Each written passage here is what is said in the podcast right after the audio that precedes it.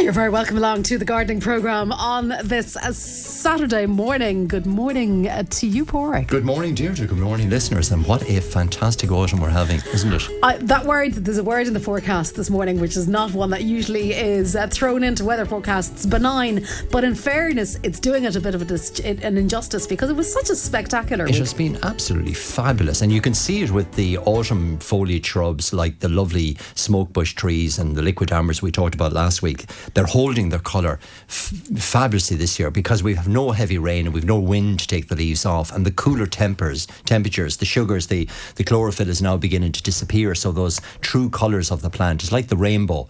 In the leaf, you've got all those magical colours, and the chlorophyll tends to mask it during the summer. And once we get into the cooler temperatures and shorter days, that sh- those sugars are returning to the roots of plants. So they're exposing the lovely red colours and autumn colours that we, we see at the moment. And the shumacs in particular, Rhus typhina, the shumac tree, is beautiful this year. I was travelling around a bit yesterday um, for work purposes and just admiring. You know, I'm, I'm one of these people, I'm looking into the gardens as I drive along.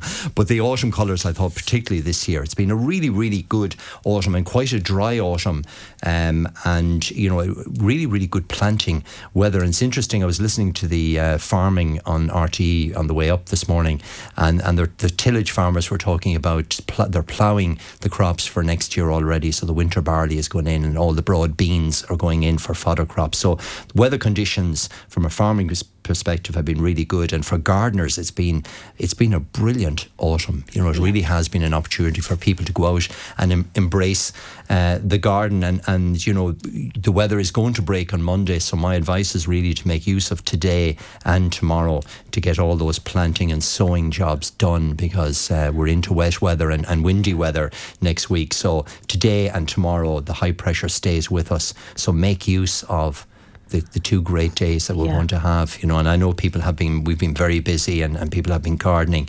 Um, so, so it's really good at the moment. So it's, it's typical things that we've been covering for the last couple of weeks. You know, it's the planting of the Japanese onion sets, the garlics should be planted now. I brought you actually in a variety, Germidour, which is a lovely French garlic, which is, um, it's a mild flavour garlic. You know, some Yeah. people don't like the really strong flavour garlic. And this is a lovely variety because the, the uh, bulbs are actually purple in colour. So when you plant it, and the skin is a purplish colour, but it's got this lovely f- mild flavoured garlic. So if you're not a big fan of garlic, but you, you still like, you know, to, to use it and maybe have the taste to it, that's a particularly Germidour. It's a particularly good variety. And when you buy it as a bulb, they're quite big bulbs. I was gonna and say they're each of- very big bulbs, yeah. and each of those will break into about six or seven smaller cloves that then you separate kind of six inches apart and stick them into the ground. And even though we'll get cold weather, that's actually what garlic needs. It's one of these plants that really uh, needs the cold weather before it initiates growth. And once we get a couple of weeks of cold weather, it'll actually start into growth.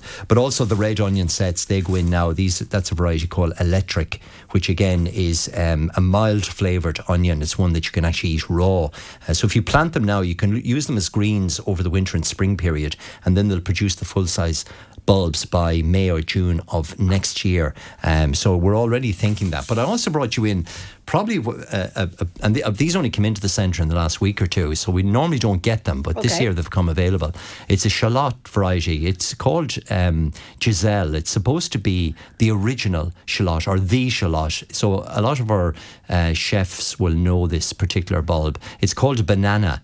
A banana um, shallot. So that's the the shape of the yeah, yeah because it's- you do see those sometimes uh, available, and I, I would be a big fan of shallots more so than onions because I just think there's a there's a sweetness to them. There, and particularly with this variety, Griselle, it, it is seen by the restaurateur people as the shallot, the, the French shallot. I don't think there's any snobbery around it. It's just that it has a fantastic sweet flavour. And because it's a banana shallot, it, it's actually bigger and easier t- to chop.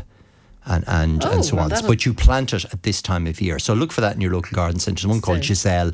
It's often sold as loose bulb or in packets. And plant that. You can plant it now. It's quite a big bulb. The bulb is nearly the size of a tulip bulb. Yeah. And you just you plant it so that the nose, the top of it, is just peeping out through the soil, and that will continue to grow through the winter. And you'll harvest it kind of again around May, June sort of period, just coming into the summer period. And would one bulb like that produce many shallots? Yeah, well, that's the thing about shallots. They differ to traditional sets or onions in that uh, normally a set would produce like that um, electric that I showed you that produces one big bulb whereas a shallot will break up into many pieces so from this one bulb it will produce probably six So they're almost like fingers. yeah, exactly. Yeah, right. and they're, they're literally as they're growing, they burst out. You can actually feel the various bulbs Okay. within, and they actually split apart and form several. So from the one bulb, you get five or six plants. So keep that in mind. You don't need to plant too many of them, um, but you can use them in the green during the spring, and then use the bulb during the, the summer period. And also, it's the time.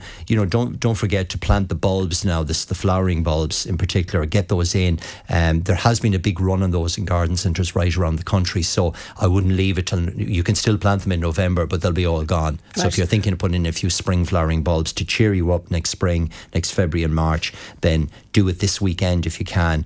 Planting for Halloween, for a bit of colour maybe for Halloween and Yeah. for Christmas. Again, if you want to. You know, the, the hanging baskets and window boxes are getting a bit tired now. The cold weather will see them off probably in the next couple of, of days or weeks. So it's a good idea to repot them now while the weather is still good. And again, I'd be kind of planting up. I brought you in a lovely variety of heather. Isn't that fabulous? that is fabulous. Absolutely. So it's it's this is one of the uh, twin heathers. It's got two. Dif- they call it the twin girls. So there's a range of heathers called the garden girls, but this is the twin girls because you've got two different colours in the one pot. So it's got a white heather and a red heather together, which contrast beautifully together. So they can be used in window boxes, patio planters, just for a, a bit of colour uh, for cheering you up over the Halloween sort of Christmas period. And they will stay in flower right up until March of next year. But also you can add things like the cyclamen, which are beautiful at the moment, just starting to flower. The the little primulas are, are available at the moment. You've also got the winter pansies, winter violas, and beneath all of those, plant some spring balls. Put in some Red Riding Hood tulips or Cape Cod tulips, and they'll come up in the springtime. And again, a lovely project to do with kids. You'll plant a window box in one or two of them within half an hour, easy. And the the old compost, you're better the, the compost that's in the containers at the moment, put that on your compost heap or spread it around the garden um, and put in, start off with fresh, compost again. If you've got really deep pots, then you only need to take off maybe eight or nine inches of the old compost. What remains can stay in situ right. and you just top up. Yeah, there's no need to change in bigger pots. But for window boxes, hanging baskets, or shallower pots, do replace the soil. You see the roots anyway will have gone down right to the bottom. But for deeper pots, say you've got a pot that's 18 inches or two feet deep, then only remove half the compost and leave the remaining compost. There's still plenty of nutrition in that. Uh, so just add in some fresh compost and replant. So, you know, think about that because there's lots of plants that flower through the winter period Yeah. and and the and, and the beauty about winter flowering plants is because the temperatures are so cool it's like putting a fresh bouquet into a fridge it lasts and lasts and lasts. Okay. So that the, te- the temperature the cooler temperatures actually keep Enable them, that. Yeah, they, they slow up the flowering process. So plants that generally flower like winter heathers, they flower for literally five months. They're it's incorrect to call them winter heathers because they flower into nearly early summer. Some of the varieties like Myretoun Ruby will flower up till May. I also brought you in the Christmas rose or Helleborus. yeah, I'm quite a fan of this. Ah, these are lovely yeah, plants. I, I love them. And they're so easy to grow and they come into flower at this time of year. So this is one called Christmas Carol. Ho ho ho. dare, dare, dare I mention that word? But there's Yeah, lots of different varieties of Helleborus or Christmas rose, um, and they just produce these lovely flowers right through from now. I mean, they generally stay in flower till April, or you know, certainly up till early May, Hmm. and they come in red forms, pink forms. This is the white form, Christmas carol, and it just continues to flower. Look at all the little flower buds, Lots and lots of them coming on through there, them. So they're lovely. They're perennial, so they come back year after year. And I think if you plant them out of doors in pots, containers, but you can plant them out in your garden soil as well. They make a lovely ground cover. And again, to plant, underplant them with some spring bulbs. So you can imagine um, a narcissi called Tête-à-tête, which is yellow and orange, coming up through this in late February, early March to add to the colour. And both plants will work together as a companion plant for many, many years. So Helleborus is a perennial plant. It spreads a bit like the way rhubarb spreads. It, it, it increases in size every year. And all you do when the flowers begin to fade in early spring is take the hedge clippers to them, foliage and flowers, you chop it back. And, And it, just it- regrows again. And I can actually uh, uh, confirm that because um, one of my family members had one last year and it, it was dying back, and Yeah. they, they thought they thought that was going to be it. And I said, "No, Pork says cut it, Chop it back. chop it." Yeah. And we literally took the garden Yeah, shears, cut it back to the quick. Yeah. And the next thing was within three weeks, Yeah. it had started to grow again. Yeah. And I think my family member was very suspicious as to whether I was Doubting me. uh, impo- me. imparting the correct. Well, no, whether I was interpreting what you were saying correctly. Okay. I think. Yeah, not doubting you at all, yeah, doubting yeah. me for sure. But anyway, the thing is, yeah, they do, and it is. I can see it growing now, and uh, it's going to be spectacular Ah, again this year. lovely, yeah. lovely plants. So the increase in size. So look for those in your local garden centre. Helleborus or Christmas rose, a range of different colours. Great crown covering plant. A kind of a tough, hardy plant that you just it's a no nonsense plant. Literally hedge clippers do it once a year and that's it. Forget about it for the rest of the year. But do underplant it with spring bulbs because I think it, it gives a lovely show in the, in the springtime. Also the sowing of seed. So I brought in kind of some of the speedy veg and things like broad beans can still be sown from seed out of doors. So the soil conditions are ideal for the sowing of seed. Wildflower seed as well it can be sown. And indeed if listeners are ready at that point to sow a lawn I would still sow it so right, I rather think than there might be a couple of questions. yeah, so respect. rather than leaving it over till, but try and get it in this weekend before the rain comes because the soil conditions are still very workable. And if you sow, I actually repaired a couple of spots in my own lawn three weeks ago, and the seed is up. I've actually mowed it once already, uh, so you know seed will germinate within a three-week period at this time of year. You were talking about twelve degrees to fourteen degrees, and so you know by by the end of by mid-November, that seed will actually have germinated. So my advice is to take the opportunity of the weather and get that seed in. Speaking about lawns, give them a mow. You know, this weekend if you can, uh, raise the blades slightly higher and give them a trim. Just keep them neat. You may have to give them one or more between now and and but um, kind of Christmas. But Yeah. using this kind of cooler, drier weather just to give the lawn to keep it tidy, um, and also do get the lawn uh, the moss control on. Put on the zero now in dry weather. It'll work overnight and give the lawn a feed, and that'll really see it see it off. And again, it's it's a good time of year if you want to add a bit of colour to lawns to plant a few spring balls. A few crocuses coming up in the springtime are always lovely, or a few snowdrops um, is really good. So that's the type of jobs. You know, the, it's really the kind of planting and sowing. Um, you know, if you're thinking about hedges, we covered them last week. Do do get them in at this time of year, um, and also remember that there's lots of plants that flower through the winter. Shrubs like Viburnum tinus, um, things like Mahonia, which is lovely, Sarcococca, which is the sweet box, which has lovely scented white flowers through the winter period, and Viburnum bodnatensis dawn, which is a Oh, that sounds extraordinary. it's one of my favourite winter flowering plants because it actually flowers on the naked stems. So it, it drops its leaves Yeah. and it produces these lovely pink scented flowers and they flower all winter long. So it's a plant called Viburnum bodnatensis dawn.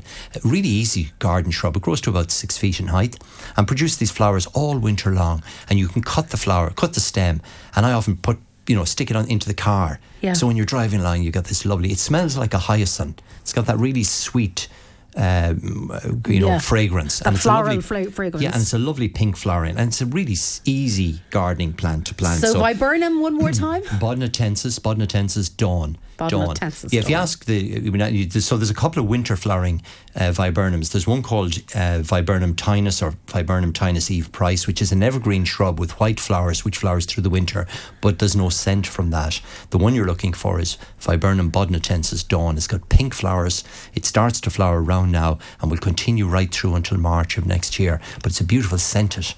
The scent is fabulous. Like it's it's lovely that sweet scent. You know, when you go fine. out to the garden and you just go, oh, Oh, yeah. this, is, this is what gardens are so, about. Yeah, so remember there are lots of plants that do offer good winter flower colour. And thinking about spring, um, it's time as well to plant wallflowers. The old, so Mm-hmm. particularly the old cottage garden plants like wallflowers, sweet williams, double daisies, forget me nots. You'll get those in small plants in garden centres at the moment. They're perfectly hardy out of doors, so you plant them out now. Put maybe some spring tulips between them.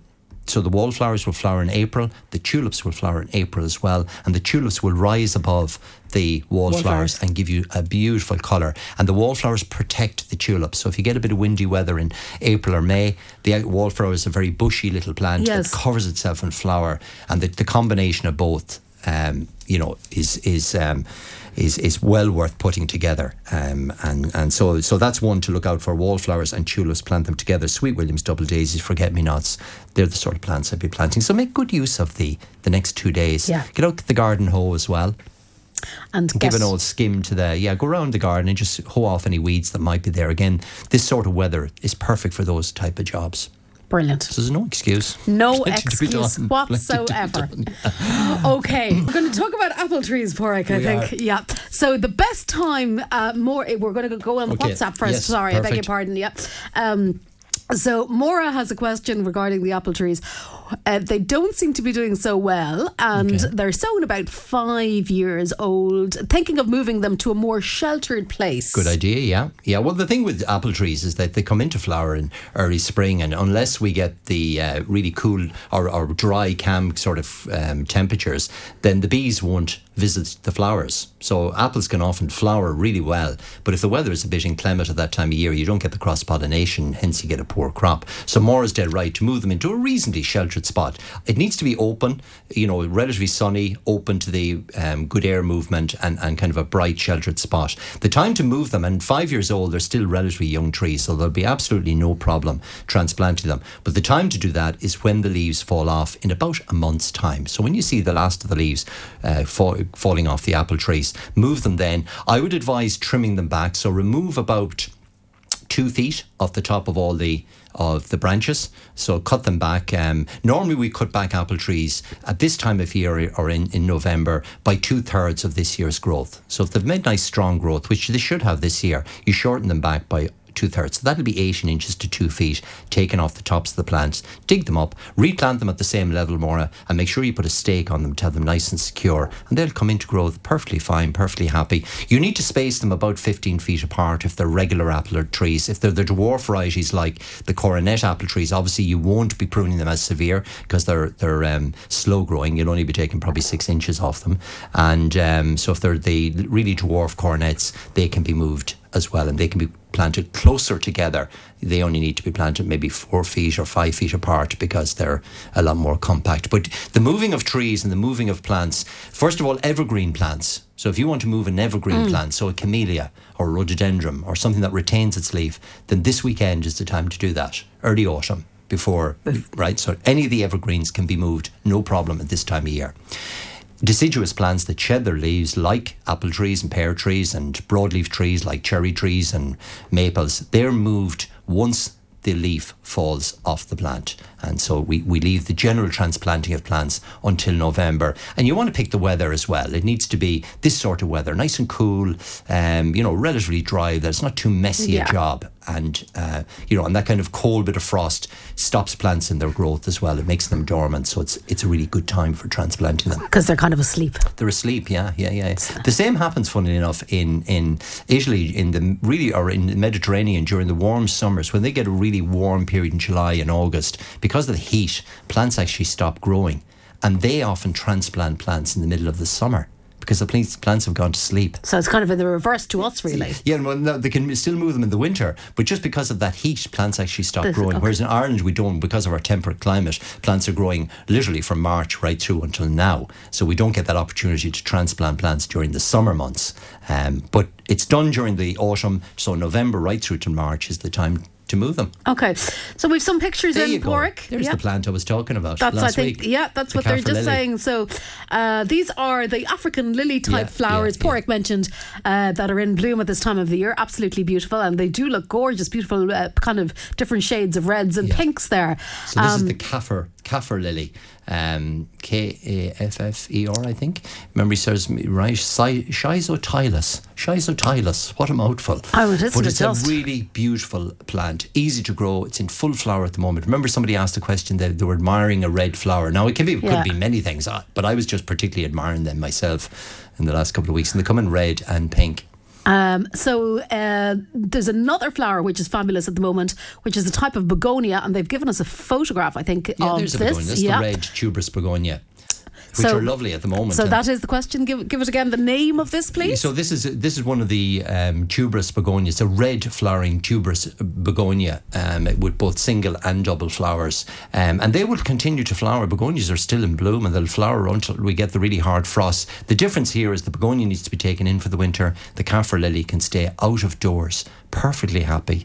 Um, you know, it's it's a bulb at the end of the day, a bit like a daffodil bulb, but it flowers at this time of year. Somebody has just sent us in a lovely photograph of their autumn colours in their garden. It's yeah, just it's, gorgeous. A, it's really, really good year for, for autumn colour, and, and it's only going to get better. They're really only beginning to turn now, so uh, I think it's going to be a, a, a fantastic autumn for, for leaf colour. Where are we with cutting back roses at the moment? Well, again, many roses are in flower, um, so if they're still in bloom, then um, leave them alone. Uh, Uh, you know, they're, they're perfectly fine, and, and don't prune them till November. If they've gone out of flower and they're looking a bit dishevelled and you want to tidy them up, then you can certainly do that now. If you are trimming roses back at this time of year, or indeed in November, do remember to put on the winter wash. So once you've pruned them, you mix up a little solution of winter wash, and that controls any bugs. It kind of cleanses the, the stems and the branches and the soil uh, of uh, pests in particular. Um, so that's normally done anytime they once you prune them back. So Yeah. if they've gone out of flower and they're looking a bit sad, then by all means tidy them up. If they're still flowering, leave them alone. I was in Newport actually last um, Sunday for a spin, and uh, I was admiring the flower carpet roses along by the river there as you're leaving. Oh, beautiful. Well, yeah, there's a little picnic table. I was sitting down, and there were the fl- roses and them still flowering. Yeah, there's lots of roses I see in bloom. Leave them alone Yeah. if they're in flower. Don't leave them until November. Knock the full value out of them while you have them. exactly, them. Uh, now, I collected conkers yesterday Oh, and I'd like to grow some trees. What's the best way to achieve this? Okay, so um, look, and it's a great time of year. It's nature's time, you see, for sowing seed. People forget that that you know all the the um, all the berries that are being produced in the mountain ash and the conkers and so on. Nature is, is casting them now onto the soil, and many many seeds need the chill of winter to initiate germination to break down the the um, seed dormancy. And conkers are the same. So all you need to do is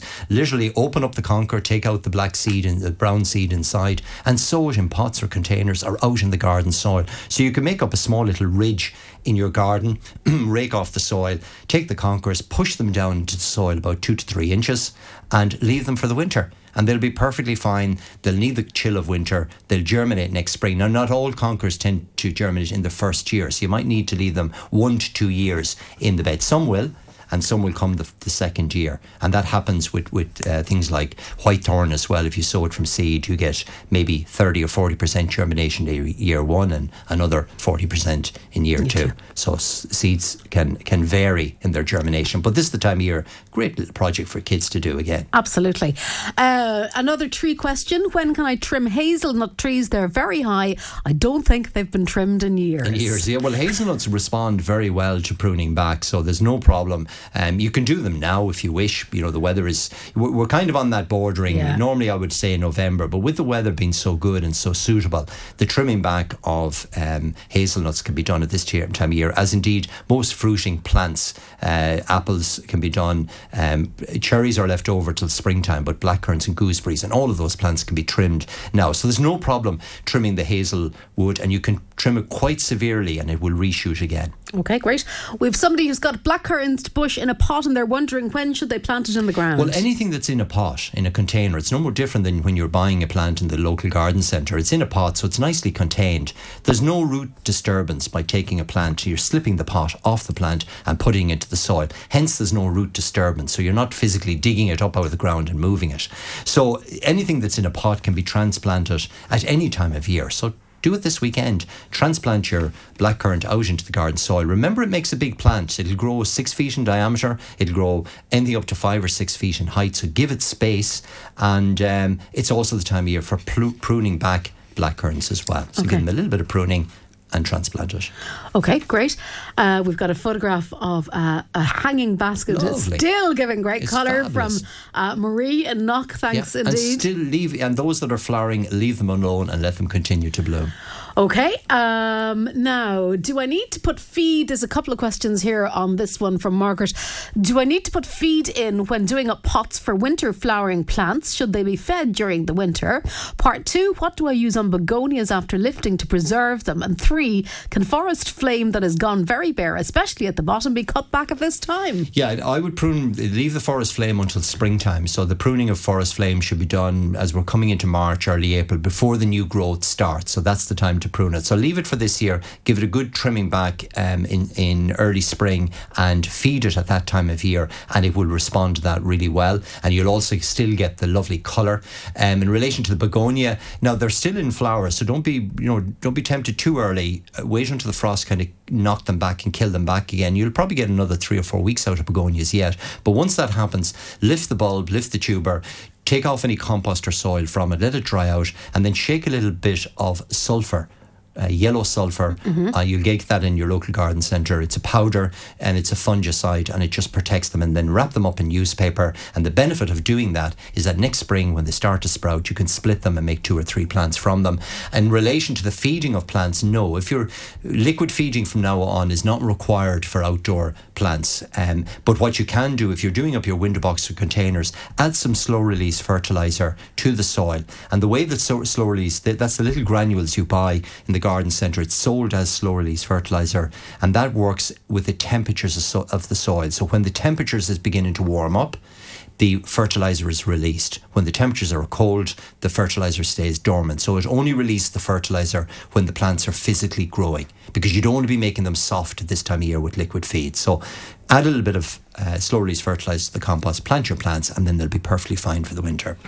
Okay, now we have um, a listener who has bought a lavender plant Great. recently, and they'd like to know how they plant it in the garden now, or should they keep it in the pot over winter and plant it next spring in the Ballycroy area? Okay, so quite a windy, open area, and, and lavender will tolerate that. What lavender dislikes is wet soils. So it's a Mediterranean plant. It normally grows in gravel and grit, and that's what you've got to replicate. And you can do that quite easily in a pot, and they actually love being grown in pots and containers. So get yourself some good quality compost, add some perlite or sand or little pebbles to that, which first of all impoverishes the soil. It takes a bit of the nutrition away from the lavender, which it actually needs too rich a compost will actually rot lavender. So it needs a little bit of hardship. Um, so you want a nice gritty compost. So plenty of pea gravel, perlite or vermiculite or sand, gritty sand mixed through the compost. And I would nearly go half and half half grit, half compost with with the thing, and put it into a pot, and it'll be lovely for the for the autumn and for next year. Indeed, you can plant it in the soil, but the soil needs to be exceptionally free draining. Right. So a raised bed, lots of grit and gravel. Really, you know, when you put the spade into the ground, that it actually crunches with the with the with the uh, with the grit. Um, so a really gritty mixture is required for la- lavender. So it's not the frost and the and the cold that kills them; it's the wet. It's the wet, the dampness, the, uh, yeah, and the, and rich soils, and and too rich of soil. Yeah, yeah you get too leggy growth. If anything, lavender, the, the, the more impoverished the soil. You know, you think of the soils of Italy, of some of the soils of Italy mm. where olive trees grow. You know, they nearly grow, and there's very little uh, richness in it. Exactly, yeah, and lavender loves that. It keeps okay. it compact and it keeps it flowering better. Great. When can we sow nasturtiums? Well, not until next spring. Nasturtiums are, are a half hardy annual, which means that the frost will kill them. So if you sow the seeds now and you put them outside, the frost, the first frost is going to murder them. So you can collect the seed if you have nasturtiums in your garden. Collect the seeds now um, and store them over the winter in a little bit of brown paper. Sow them indoors in March or sow them out of doors at the end of April, and you'll have lots of great colour again next year. Okay, great. And one more, maybe before we uh, take a break. Um, ask Pádraig to list the best perennials that grow close to the seed. Do you plant them now. Yeah, it's a, it's a really good time for growing herbaceous uh, border. So perennials is a plant that comes back year after year, and you're looking for ground covering, uh, probably relatively low growing perennials for seaside areas where where they do well. In flower at the moment are the beautiful sedums, sedum spectabilis, which we call the ice plant. It only grows about 18 inches in height. Really good in seaside locations. It does really well. Some of the dwarf salvias. There's a range of different salvias which are perennial, ground covering, um, and do really well in, in seaside areas. Crocosmia, you know, the lovely montbretia Yes, I and there's a variety those. called Lucifer, and you'll often see the, the common one growing wild in, in seaside areas. But Lucifer is that beautiful red Lucifer, the devil. it's yes, got that fiery red it does. flower. It grows about a metre high, but does spectacularly well in, in seaside locations. So you're looking for those Rudbeckia, which again, it's still in flower. It's beautiful at the moment. There's dwarf varieties of uh, Rudbeckia that you can get. Shasta daisies do well in seaside areas. My advice is pop into your local garden centre, maybe take a picture of of the area that you're looking to plant and get their advice. But you're looking for dwarf, compact, um, hardy seaside perennials, and there's there's a whole range of different ones that, that can be grown. That can be grown. Great yeah. stuff. Okay, question on a pyracantha. Could I move a pyracantha, or would it survive? If so, when would be the best time to move it? Yeah, you know the pyracantha. Yes, beautiful plant, lovely berries at this time of year. Um, actually, it's an evergreen shrub. So now is a, uh, the time to transplant it, and it, it, transplants relatively well. I would shorten it back a little bit, so any of the shoots that are not that don't contain any berries at the moment, cut those back. So maybe reduce the height of it by two feet. Um, so trim it back, lift it at this time of year, and this weekend would be an ideal time to do that, and transplant it, and make sure you secure it in well, either stake it or firm it in well after planting. Now, I have a large area of cobblelock at the front of the house and moss growing in between. It's a nuisance.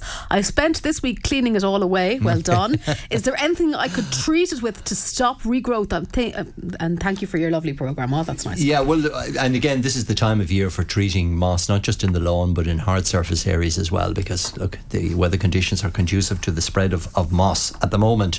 Um, you can use the pack treatment. Now, pack normally works when the moss is present. So you know, maybe leave it a week or two, um, and if there's any bits of moss that are re- regrowing, the pack will control that. So it's a it's a liquid you mix it in water and apply it onto the hard surface areas, and that'll see it off. And there's no need to, you know, the listener probably went through, you know, physically removed the moss, you know, by by scuffling it out or by with a sharp knife or something. There's no need to do that if you use the pack on a regular basis. Okay, super. Uh, now, can you tell me if if there's anything for weeds in between the shrubs and roses other than the hoe with, with a smiley face, no less. well, uh, look, the, I mean, the garden hoe is a great way to, to keep them controlled. You can use mulches as well, you know, some bark mulch or some. Um, you know, uh, some of the bark mulch in particular is probably the main. Mulching or gravel is often used as well. You know, I'm not a big fan of using herbicides between shrubs because you en- invariably end up damaging them and, and um, physically damage them. So maybe stay away from the weed killers and use either physical mulches like bark mulch or uh, the garden on a regular basis keeps them. And try to plant shrubs, when you're planting shrubs, you know, I, I, often talk about this drift method where you're planting maybe a cluster of the same variety of shrub. I mean, the ultimate, what you want to do is to cover the soil with the plant. So if you plant, like plant viburnum mm. tinus I mentioned, which is an evergreen shrub, if you plant those, say, two feet apart, in time they'll actually merge together and they'll cover the soil and so you physically the weeds can't grow. Mm, it's the best way of weed control, really. Planting a little bit closer and allowing the plants, particularly if you plant um, three or four of the same variety of plant because it ultimately ends up as one big large clump of viburnum tinus that might be covering a, a 10 foot wide area or a 6 foot wide area, or whatever, mm. and you're kind of smothering out the weeds that way. And that's that's the best ultimate way of keeping, of keeping weed control. Because yeah, otherwise you're going to do some damage with using weed killers. So where you have the bare patches really in the in the flower bed or whatever it is, or fill where, them up yeah, with yeah, yeah. that's that's what that's your, your your enabling space for the weeds to grow. exactly. Grow. And we often I often hear me talking about the mare's tail, you know, the, the perennial mm. mare's tail, and that's probably the best thing that I have found over the years is by planting plants that grow taller than it and that fill out the soil. It they physically suppressed the, the, the mare's tail. Competition, Competition, is the best thing rather than using herbicides. Fantastic. Uh, can I set any type of veg straight into the ground outdoors at this time of year? And if so, what? Would they be better in raised beds?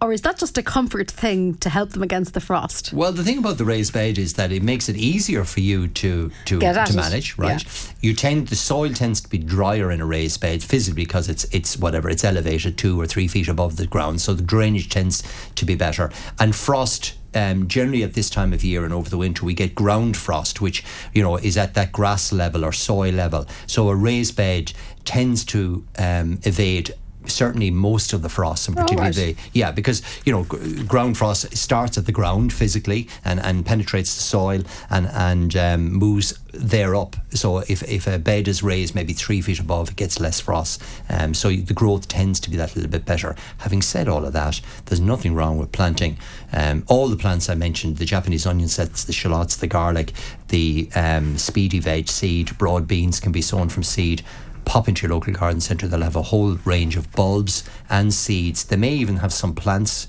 um, than you know they may have at this time of year vegetable plants for planting. But certainly there's lots of seeds that can still be sown. Now somebody's wondering how high do Portuguese laurel or boxwood hedge, hedging grow? I have a small area of garden, uh, and I'd like to have low maintenance. Um, but uh, as I'm moving on in years, um, and but I love the garden. So right. Well, there's a big difference between boxwood and Portuguese laurel in terms of even the growth rate and the, and the overall physical height. So I have a uh, Portuguese laurel that's probably 12 feet in the back of my garden that I never prune. I've just let it grow. And uh, so, but having said that, you can manage both of them to whatever height you want. So if you want a really low hedge, maybe a foot high, two feet high, the boxwood is a better option because it's really, really slow growing and is very suitable for tight trimming and keeping really short. If you want, say, something a metre high, three feet, four feet, five feet high, then the Portuguese laurel is a really good option. Now remember, Portuguese laurel needs a sheltered garden and it needs relatively good soil, but it is a beautiful hedge. Uh, and really nice. Holly for me as well. The smooth leaf hollies like Golden King um, are fabulous as well. They're they're beautiful and they bear the berries in the winter, which is nice as well. Yeah. So and that's you know is for again maybe a, a hedge that might be you know four to five feet high that's slow growing. The the variegated. Okay, and they're Holly. not too prickly, are they? No, no, it's a smooth. Smooth, Golden okay. King is a very smooth leaf. There's no there's no, No. thorns on it really. It's a beautiful variegated holly, bright yellow leaves with a green centre, bright red berries which are on them at the moment, and. Um, Again, a lovely hedge and lovely to cut it at Christmas time with the berries on it, you know, and yeah. use it for wreaths and that type of thing. But there's very, very little thorns. Great. Yeah. Now we've got a question on bay leaf standards, Pádraig. I'm wondering what to do with them. They've appeared dead, but they've produced shoots from the bottom and also at the top, says Mary. Okay, so by them by by standard, Mary means that they have the lollipop shape. They've got the clean stem with a nice round head. Now something has happened to those boxwoods. They've died physically on the top. So it was either, particularly when we had the really really cold winters uh, of nine and ten, um, box or uh, Bay leaf. bay leaf suffered badly and they were, were they were killed to soil level. But they have the great ability of reshooting again. So they're one of these plants that are nearly indestructible. Now, if if they get dry, Yeah. that can happen as well. Now, so the top section is dead. So Mary should cut back the main stem and get rid of the head of the laurel. Uh, of the bay leaf uh, because that's not going to, to regrow again. And the young growth that's coming from the base can be either shaped or trimmed into whatever shape Mary wants to create. Yeah. Um, it'll be very difficult to get it back to the standard again because that's generally done in a nursery and there's a, a technique to that. But you can grow it perfectly fine as a garden shrub and it'll take all the trimming in the world. And it's a beautiful It is lovely. foliage plant and fabulous scent and it's a great herb. So it'll grow perfectly fine. Okay. Now, uh, the listener who sent in uh, the message about the azalea and sent us a photograph, I think you may have sent the photograph via uh, text rather than WhatsApp, and we, we were only able to accept photos via WhatsApp, I'm afraid. So maybe give us uh, give us a, try that again It's the if, same if, if you don't and- mind. Same yeah. number, exactly. Yeah, just uh, WhatsApp. different di- different app. Now, what's the right way to sow daffodils? Is there such a thing? The best way to take cuttings from laurels? Well, is there any wrong way to sow daffodils? Will be my question. Here's a, here's the daffodil that I, Speaking of, Yeah, so this is Jetfire that I absolutely love. I have these grown in my driveway. So they're actually growing in gravel. No soil. No soil. no soil. No soil they- at all. And they're there about 10 years. And they're absolutely lovely. Every spring they come up six inches, they put a beautiful flower, they die back, and they're growing in gravel. Uh, you know, and, and probably over the years there's little bits of soil that has got down into the gravel, but they absolutely thrive in gravel. So, is there any wrong way to plant them? The answer is no. And the great thing about bulbs, I think I said this to you before, that they've got these um, contractile roots. So, if you even plant your daffodil too shallow, the bulb will actually move down into the soil. They've got these springy um, roots that actually pull the bulb down into the soil. So bulbs react to, to the blue filter, blue light, and they'll go to the depth that they're not receiving that blue light. Yeah, that's the technical jar thing to it. But but so effectively, there's no wrong way to plant the daffodil. Right. Right. So just get them in. Get Get them 'em in. into the soil. and Um, they'll, generally speaking, they'll kind of sort themselves yeah, out. as a rule of thumb, bulbs should be planted twice their own depth. So if you've got a bulb that's an inch long, plant it three inches deep, have two inches of soil above it. Um, so twice their own depth is, is the normal recommendation uh, for planting all bulbs. Okay. So the smaller bulbs, keep them close to the surface, the bigger bulbs, down with them. And daffodils vary. The Jetfire is a dwarf variety. Others, like Mount Hood, have a big bulb, you know, the size of a garlic bulb. So they need to go down so- that little and- bit and you- deeper. and you get a big they're flower. a taller, yeah, they're a taller bulb. But there's bulbs are Yeah, just there's so- a million and put them in some upside down Yeah. and they're still grow perfectly fine. Now, I had a great display of calla lilies two years ago and only poor foliage since. Even with feeding, I've lifted the bulbs and I'm just wondering what's the best thing to do with them? Well, first of all, there's no need to lift calla lilies. Calla lilies is, um, so in the calla lily family, you've got the arum lilies, you've got the beautiful beak white common variety, and then you've got lots of others like um, uh, Aristotle, which is a lovely kind of purple variety. So there's dwarf varieties as well, but they're all per- perfectly hardy out of doors. So there's no need to be lifting them, and that may be what's what the listener is doing, and maybe it's, it's setting the plant back a bit. So leave the calla lilies to flower in the garden soil. Often in their first year, you, you might buy them in the garden centre and they'll be in flower. And then the second year they produce a lot of foliage, but that's just the plant putting on a bit of bulk right. because it's got into the freedom of the soil, it's putting on a bit of energy and, and leafy growth. And then the following year after that, you get lots of flowers and they tend to be reliable after that. So calla lilies shouldn't be lifted, they should be left in the soil. soil. They like a moist, retentive soil, and calla lilies will often, particularly the white common one, will often grow in ponds it'll grow with its feet in water. So it's, it's, it's quite happy with wet. It, yeah, and it needs a kind of a. It does need a, a moist, retentive soil. The soil is very dry, calla lilies are, are better put into a soil that's mm. a little bit damper or put plenty of compost or farmer manure down with them when planting. But leave them out for the winter. There's no need to lift them. Uh, now, I'm trying to grow outdoor hydrangea from cuttings. If I'm successful, do I keep them indoors or outside for the winter? Well, they will be hardy out of doors. So the, the trick at the moment is to take them roughly pencil end pencil thickness, take off any flowers. Uh, you know, you've heard me say this umpteen mm. times. Dip them into the rooting powder, and you can put them quite close together into pot. A gritty compost is required for hydrangeas, and they take about six to eight weeks to root.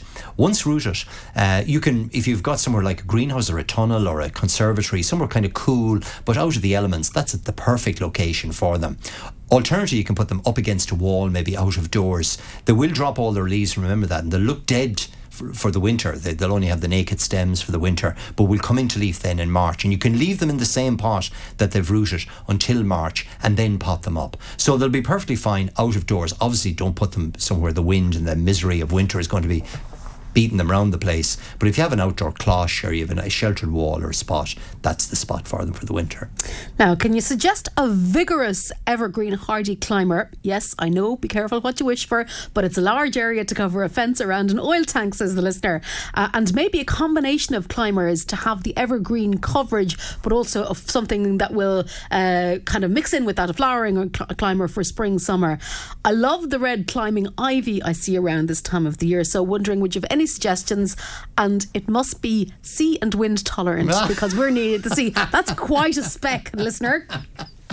it's a difficult one and it depends on yeah. the level of so it. evergreen mixing in with climbing we like okay. the red and yeah. we're by the sea yeah and uh, look and you see that's why deciduous plants do well in seaside areas because they're not physically there to be battered and bet for the winter with the salt and the air so it all depends on the level of exposure that you have because evergreen plants if they're going to be there for the winter the salt in the air is going to damage them. Yeah. Um, now, if here's a plant that I, I have actually planted in, in, in my garden probably two years ago. It's a plant called Clematis Winter Beauty.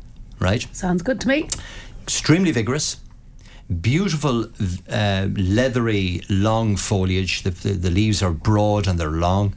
Um, it flowers the flower buds are actually on it at the moment. I was looking at them during the week the little white and they have a white bell-shaped flower if people google it. So it's a variety called Clematis Winter Beauty. So it's evergreen it's fast growing it flowers it'll come into flower now in November and flower through until March or April of next year. And it's got these small white nodding flowers. And I have it growing up through ivy so it's growing through. So it's using the ivy for support. So I didn't have to put up any other trellis. Mm. I literally just planted it at the edge of the ivy and off it's gone. It's gone. And it just, it's a really fast, easy to grow plant. Now, depending on the level of exposure, will obviously determine whether that plant will tolerate the salt and, and, the wind. But that's a really great evergreen. Kind of, as you were saying, reading the question, I was saying tick, tick, tick, tick, tick until we came to the seaside bit. So it depends on the level of exposure. For seaside areas, there is, the, the, the listener mentioned the um, Virginia creeper. There is an evergreen form called Cissus striata, which is the evergreen Virginia creeper, which retains the leaf in winter. Now, it doesn't have the same intensity of red. It goes a more plummy red colour for winter, but it does hold the foliage and it is quite a vigorous climber. So look for that in your local garden centre, a plant called Cissus striata. And it has evergreen leaves that go, once the weather gets cold, you get that redness in the okay. leaf. You know, that kind of plummy red colour comes into the evergreen mm. leaf. But it's quite a vigorous climber, and that would be certainly one to try as well in the seaside area. Failing all that, if it's very exposed, there is a deciduous hydrangea called Hydrangea petiolaris which does well in seaside areas. So it's a climbing hydrangea plant. It self clings to the wall itself. So it actually roots to the wall itself like ivy and off it goes and it drops the leaf at this time of year so hence it protects itself for the winter. Mm. Generally Virginia creepers work well in seaside areas. In most seaside areas you'll see Virginia creeper working well. But for me, that winter beauty is a lovely. Is the, is, is, it should be top of the list. Anyway. Yeah, it's a nice little thing, and the fact that it flowers in winter, you know, what else? Do, what, yeah, what else do you need? Okay, well, good luck with that, listener. A great description of what was required. Uh, one or two more quick ones before we get to finish up, Pádraig. Uh, I have a potato garden. It's my first year setting the garden. There's worms attacking the potatoes. A thin yellow worm about an inch long. How will I get rid of them? And can I set the garden for next year? Yeah, well, it sounds like wireworm, okay. and and wireworm will attack potatoes again next year. They tend to stay in the soil for you know at least uh, twelve months, eighteen months. Um, wireworm will generally a pro- be a problem in the soil and, and particularly for new ground, particularly if you've kind of turned a, a lawn area or a grassland area over to potatoes, you sometimes get wireworm in the soil. I would grow something different in that. So potatoes are not affected by wireworm.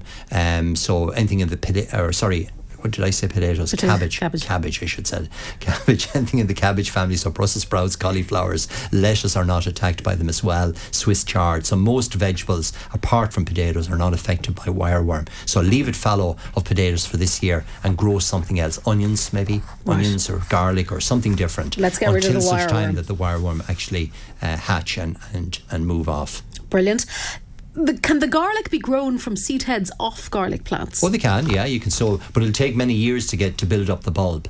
And that's the way that all bulbs are grown. They're taken from the seed or little offsets of, of bulblets, and, and but it takes you know when you buy your traditional daffodil, it's generally three years old. Right. I've a lot of ants and flies in my tunnel all summer. If they've done a lot of damage to my tomatoes and strawberries. I just have a few vegetables in the tunnel now. What would you recommend to tackle this? Well, you could use that winter wash that I mentioned that um, so it's or sorry yeah winter wash is that what it's called yeah. winter let me get it here it's uh, winter yeah winter tree wash use winter, that right. so that's I mentioned that in the tunnel you, you, can use it in the tunnel actually it's very safe for edible plants you right. can actually even put it on the leaf of plants um, so that that would be and that would be actually perfect to use this time of year. And um, it'll read the pack at the back, but it states clearly that it can be used both on inside and outdoor uh, vegetable edible plants. So that's what I would use. It's actually safe to use as well. It's not a pesticide as such. Okay. Yeah. So okay. it works in a specific way. So it's sold as Vitax Winter Tree Wash. It's normally used on apples and pears and that and on roses, but you can actually use it in your tunnel to kind of cleanse the tunnel of pests. Okay. Great. Well, we'll pause on that note. I know we didn't get to mention, but the artisan producers the, continuing in work. They are, and, and we're getting a great response, and they're going to run right through to the weekend. And believe it or not, we're actually going to, our Christmas shop opens today. How about that? How sad is that? But it's funny. Well, I think I was telling I, th- I think we all need a little bit of a lift. So I don't, th- I don't, think any of us are going to mind if Christmas starts a little early this no, year. No, and my staff were delighted this week to have to be able to work on something that was, you know, I don't think that I didn't hear the word COVID that, mentioned. I was going to say that, did, that didn't involve two meters, uh, yeah, signs with two yeah, meters, yeah. and things like that. Well, all that's that. so that's the Christmas good. shop yeah. open, so people are knocking around this weekend, drop down, and the artisan producers are, are there. Okay, brilliant.